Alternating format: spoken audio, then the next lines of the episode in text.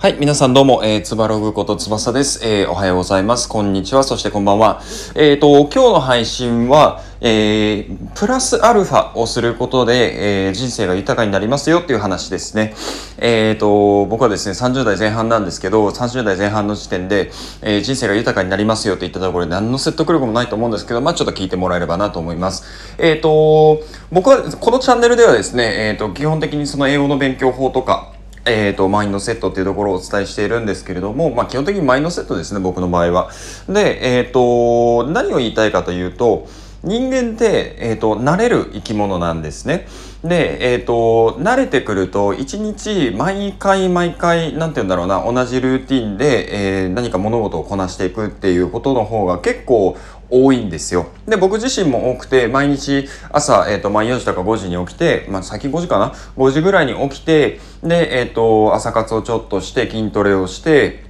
で、仕事に行って、で、まあ夜、えっ、ー、と、8時とか9時ぐらいに終わって、そこから家に帰って、えっ、ー、と、まあ最近はまた池早さんとか学さんとか、あとはメンタリスト大悟さんの動画とかを見ながらご飯を食べて、で、まあちょっとゆっくりして寝るっていうルーティンがもう出来上がってるんですね。で、えっ、ー、と、多かれす、多かれ少なかれ、皆さんこういう、なんて言うんだろうな、一日のルーティンみたいなところあると思うんですけど、さらに細かく見ていくと、例えばまあ仕事の内容とかでも、えっ、と、朝、えっ、と、オフィスに行ったら1時間は、えっ、と、メールチェック。で、その後、えっ、と、まあちょっと作業してお昼食べて午後また作業してで、まあ、帰りますっていう方が結構多いんじゃないかなと思うんですけどこういうふうにねあの結構ルーティン化されてることが多いんですよ。でこのルーティン化されてる内容ってあのなかなか崩すのが難しいんですね。例えば、まあ、例えばっていうか、今ね、これから英語を勉強したい人にとって、あの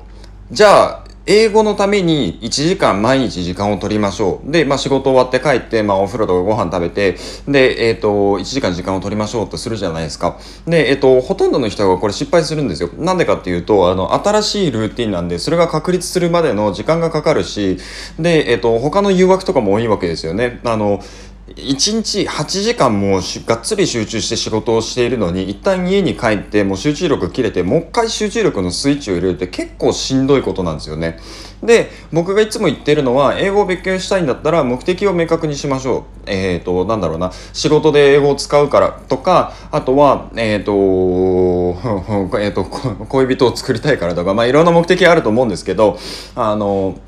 そういう目的を明確にしましょうと。そこは1点目。で、2点目が、えっ、ー、と、どういうふうにしていくのかっていうところで、あの、タスクを細かくしていきましょうということをいつも言っているんですけど、あの、このね、タスクを細かくしているとこ、していくところっていうのが今回の話と関わってきます。えっ、ー、と、具体的に何をするかっていうと、1日自分の中でこう、ルーティンがありますよね。で、このルーティンに少しでも、えっ、ー、と、何かを上乗せしていくっていうのが、あの、ポイントなんですね。で、えっ、と、いきなり、さっき言ったみたいに、英語のために1時間時間を使います。できる人はいいと思いますよ。でも、ほとんどの人ができてないんで、これをさらに細かくしていきましょうという話です。例えば、えっ、と、1日のこう決まったルーティンの中で、えっ、と、5分でもいいと思うんですよね。なんなら3分でもいいと思います、僕は。その3分とか5分の時間で何か新しいことをするんですよ。で、それを最初こう3日続けていきましょうという話です。なんで3日かっていうと、あの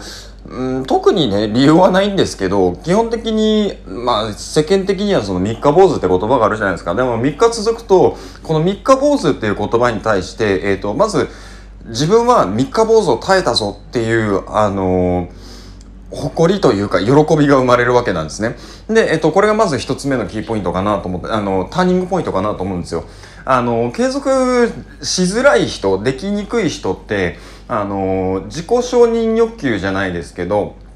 自分のことをあんまりこう褒められない傾向があるのかなと思うんですよね。えっ、ー、と、僕個人的に英語をまあ教えたりとかっていうのをしてるんですけど、そういう方々の話を聞いてると、まあ毎日ちょっと続けるのが難しくて、で、でもなんか自分を責めちゃうんですよね。で、自分を責めても結局何も生み出さないんですよ。あの、生み出されるものっても生み出されるものって言ったらもうネガティブな感情しかなくて、でもそれってすごくもったいないじゃないですか。で、えっと、こういうネガティブな感情に目を向けるよりも、時間を可能な限り短くして、もう毎日、えっと、反復できるレベルで短くして、で、えっと、やっていった方が、その継続できる自分に対してもいいな、えっと、なんだろうな、喜びを感じれるし、で、それを続けていくことで、その喜びっていうのがもうどんどんどんどんなんか膨りみたいな感じで大きくなっていくと思うんですよね。なんで、えっと、単純に、シンプルにまとめると、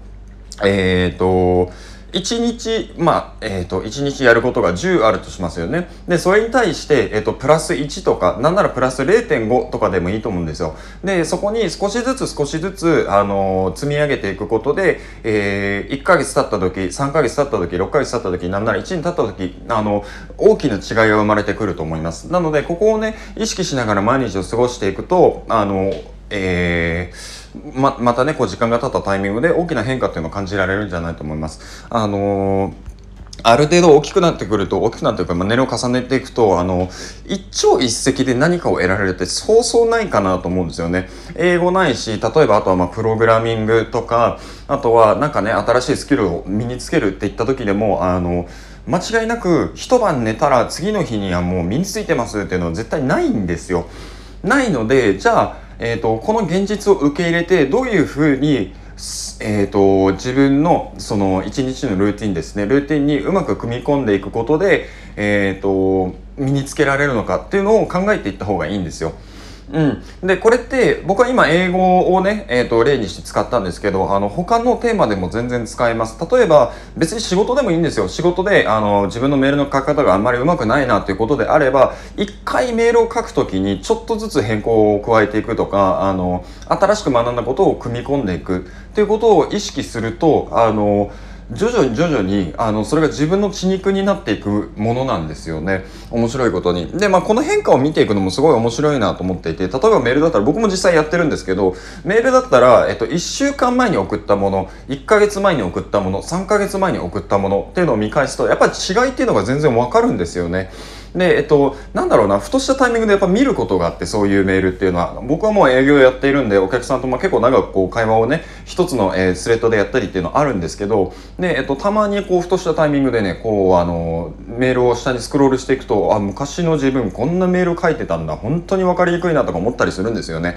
なんで、えっと、こういうふうに変化っていうのは、えー、ポイントポイントで見えたりする,、ま、するものなので、あの、毎日ね、こう続けていってる自分に対して、まあ、えー、喜びを感じるのと、あと、えー、どれぐらい変わったかっていうのは、どこかのタイミングで見れると思うので、え、ー、と、これはね、是非、皆さんにやってほしいなと思ってます。はい。えっ、ー、と、というね、えー、さらに、えー、シンプルにまとめると、プラスアルファ、えー、乗せて、えー、毎日やっていきましょうという話ですね。あの、鋼の錬金術師って漫画あるじゃないですか。で、えっ、ー、と、まあ、ちょっとネタバレになってしまうんですけど、あの、最後の方でね、もともと、えー、錬金術って10日交換っていう概念のもとに成り立っているものなんですけど、えっ、ー、と、その鋼の錬金術師の漫画ではね、最後に、えっ、ー、と、プラスアルファで何かを返していくことで輪をどんどん大きくしていこうっていう、あの結末だったんですよ。もうすごくいいなと思って、それは、えっ、と、僕は今でもずっと考えながらね、えっ、と、毎日生活しています。はい。っ